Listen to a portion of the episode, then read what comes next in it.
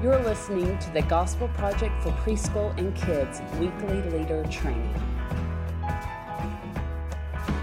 Hello, and welcome to another episode of the Gospel Project for Kids Leader Training podcast.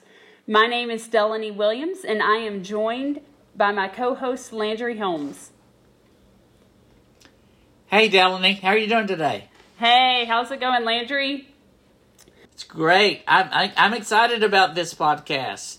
Yes, and so you know we talked last session about God's promises, and that was the birth of Jesus, and talking about that, God's promises to send His Son with Christmas, and so we were in the book of Isaiah. Now this week we're going back to the book of Exodus, and we're going to be in Exodus 16 and 17, and we're going to be talking about God provided manna.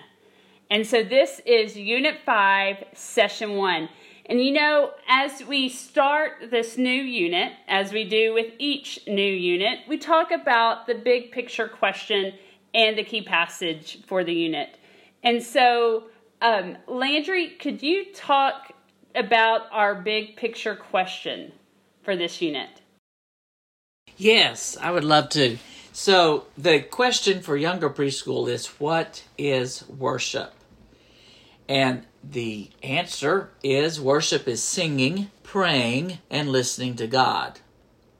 Now, let me pause there for a moment because you're probably wondering, well, why didn't you list other things? That's not all there is to worship. And in fact, the, the list is almost infinite, is what is worship. But we listed these three things for younger preschool singing, praying, and listening to God because we felt like we need to have some concrete examples that they could relate to based on their experience as younger preschoolers because they only have one or two or three years of experience, right, Delaney? So, right. But they can relate to singing and relate to praying or talking to God, and we're teaching them about listening to God. So that's that's why we just list those three, uh, but realize that we're building on their learning, and so they're going to learn more about what worship is. We just need to give them some uh, concrete ideas. So younger preschool, what is worship? Delaney, what is worship? Worship is singing, praying, and listening to God. Good job. Now, if you're an older preschooler, we're going to say, answer, what is worship? And we're going to say, worship is celebrating the greatness of God. See how that doesn't give as many, doesn't really give the concrete examples, but then you can. You can say, such as singing, praying, listening to God, reading the Bible. So, what is worship? Again, Delaney, what is worship? Worship is celebrating the greatness of God.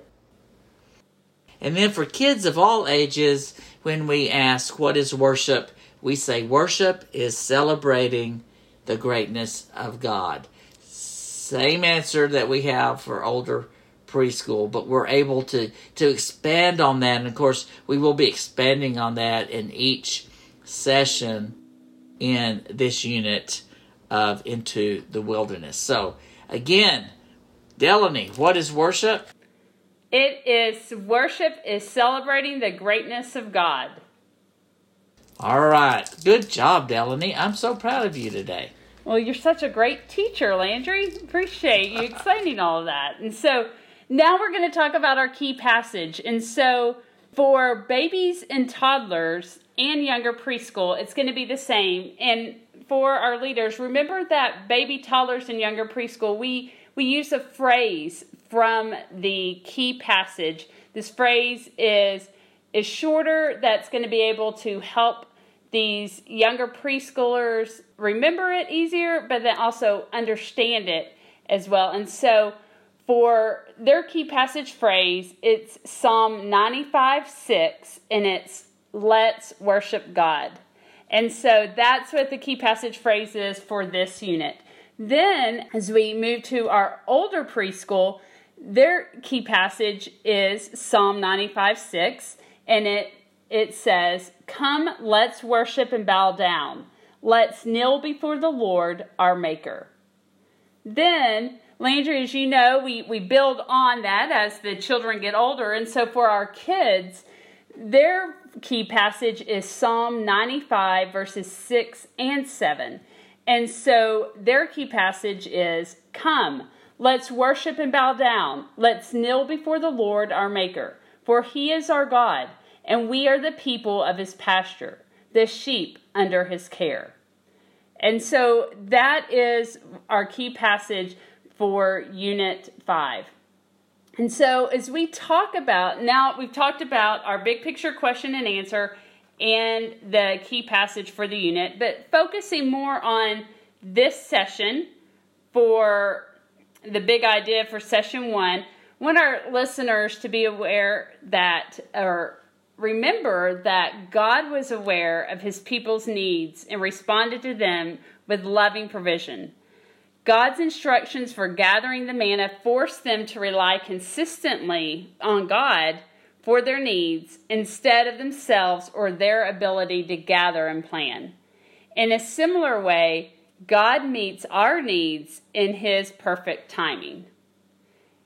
And I think this is an important lesson for us to make sure that, of course, we're teaching the boys and girls that we do that each session and and what that big idea is. But it's also a great reminder for us as leaders, Landry, that God meets our needs in His perfect timing.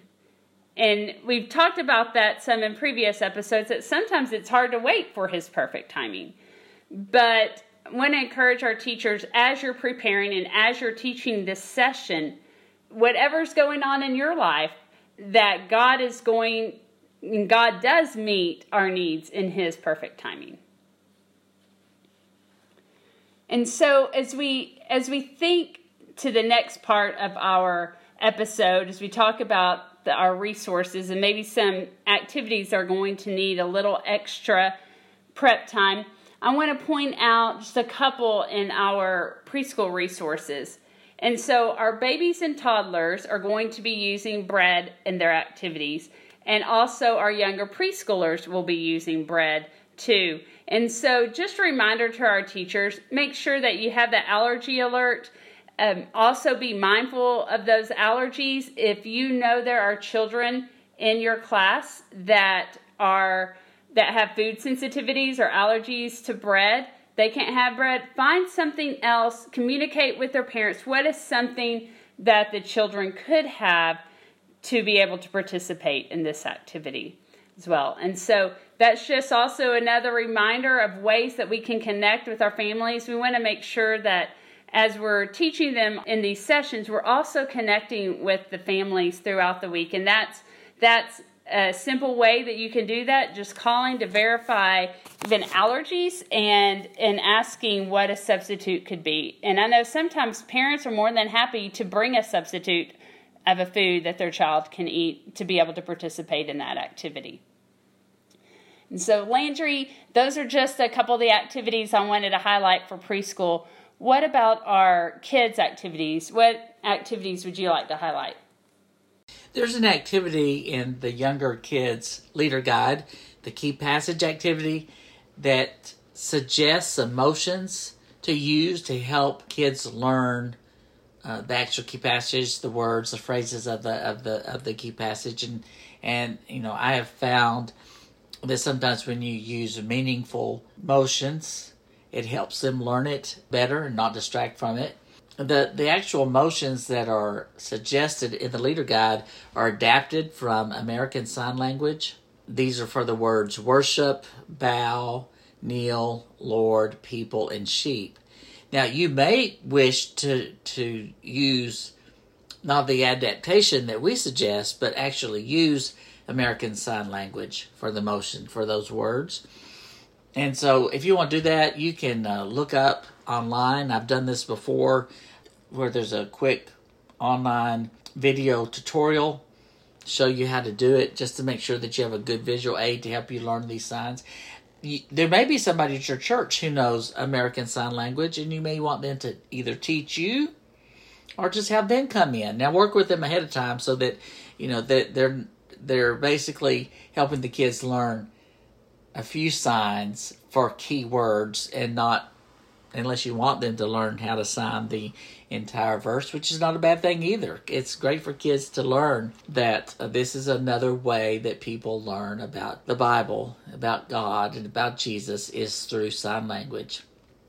So, a lot of things you can do, but do not despair if you don't know American Sign Language. If you do not have somebody in your church who knows American Sign Language, you again, I have used those tutorials more than once to be able to help me learn how to teach kids. And why do we use the sign language? Again, it's just to help them better internalize those words and remember um, those words. Well, I spent a lot of time on that one. They'll need probably more time than I should. But moving to older kids, there's a session starter called Just Enough. Kids are going to estimate how much water can fit in the container that you have there and then test to see if they're correct. So, like if a group of kids say they think five cups of water will fit into the container, then let them measure five cups of water and pour it into the container to see if their estimates were correct. Just adding that inner activity, that interaction there uh, for kids. Moving to kids' worship. There is an additional activity called dough providers. You, know, you mentioned earlier we're talking about bread. Be sure that you use an allergy alert sign. There are some kids that even if they don't touch certain kinds of flour, I mean, even though they don't eat certain kinds of bread, if they touch flour, they can have a serious reaction to it. I, I know an adult who that is the case. So make sure that, that you're aware of any kinds of allergies. And again, they may sometimes just being in the presence of flour in the room can you know, cause Landry, those, those issues sorry to interrupt you on that, but that's a great reminder for our preschool activities or really any time we are using food with children.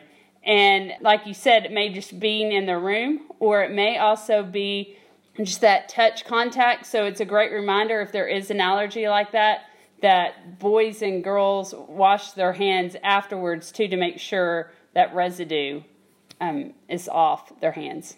Right.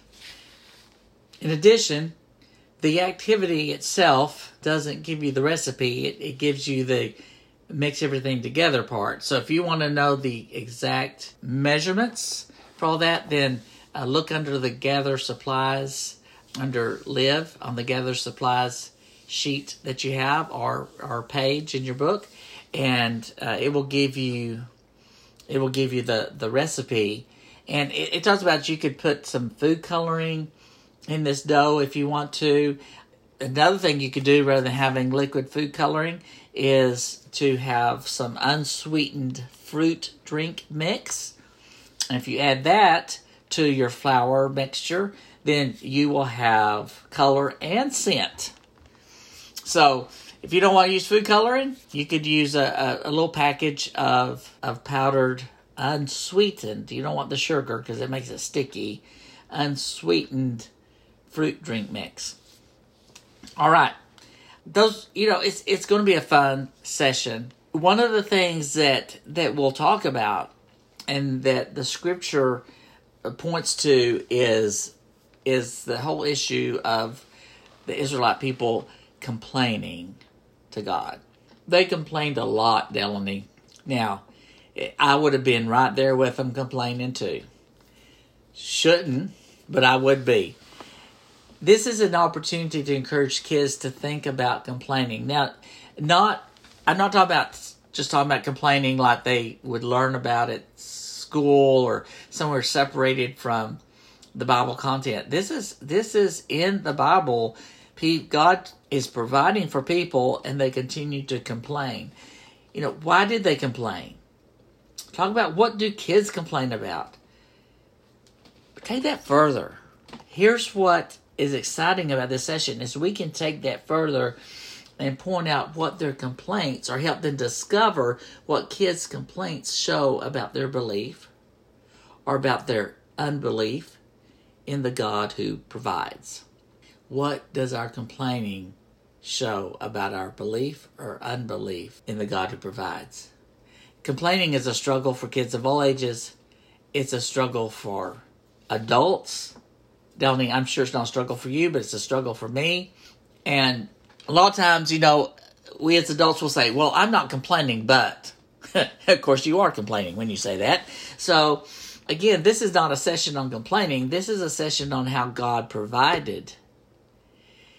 Our response should be a response of gratitude, not a response of complaining. So that's the whole part about, again, this is not a session on complaining. This is a session on the greatness of God. And we do not need to complain because God provides for us. Wow, Landry, that that is great. And actually, I did need to hear that and be reminded of that because I I do complain. I think we all complain at times, and sometimes we do that internally, and sometimes we we complain to other people, and sometimes we're completely transparent. We may not even be aware that we're complaining. But like you said, this isn't about complaining, but that is a tangible example that we all have experienced and and it it is very insightful to think about what does what do our complaints show about our belief of God and do we truly believe that God keeps his promises and he is who he says he is and that he does provide and so um, that is i think a great reminder for all of our leaders too as they're teaching these boys and girls and you know i think about too what I'm excited about with this session. I think love the point that this story points us back to the greatness of God, which is part of our big picture question. And you know, we can help boys and girls see the, that the miracle of the quail and manna shows that greatness of God. And that we can also be thankful for what we have and remind and teach these boys and girls that God provides what we need. In the story, they didn't have to worry about food because God provides. And and we want boys and girls to understand that God provides and that he knows best. We may want something more, but we need to realize that God knows best and knows what we need. And again, that's a hard concept for uh, us as adults to also remember and we we may know it, but we have to remember do we believe it? You know, it's one thing to know it, but we believe it with our words and our actions as well.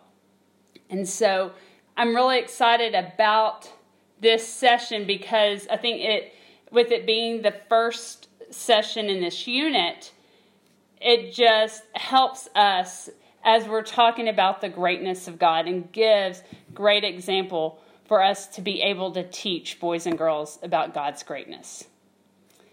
And so we want to thank you for listening to today's episode of the podcast. We hope that you have found it helpful as you prepare to teach the Gospel Project for kids and preschool.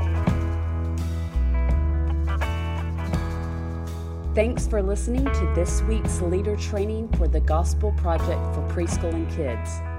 For more resources to help you focus your ministry on the gospel, please visit gospelproject.com.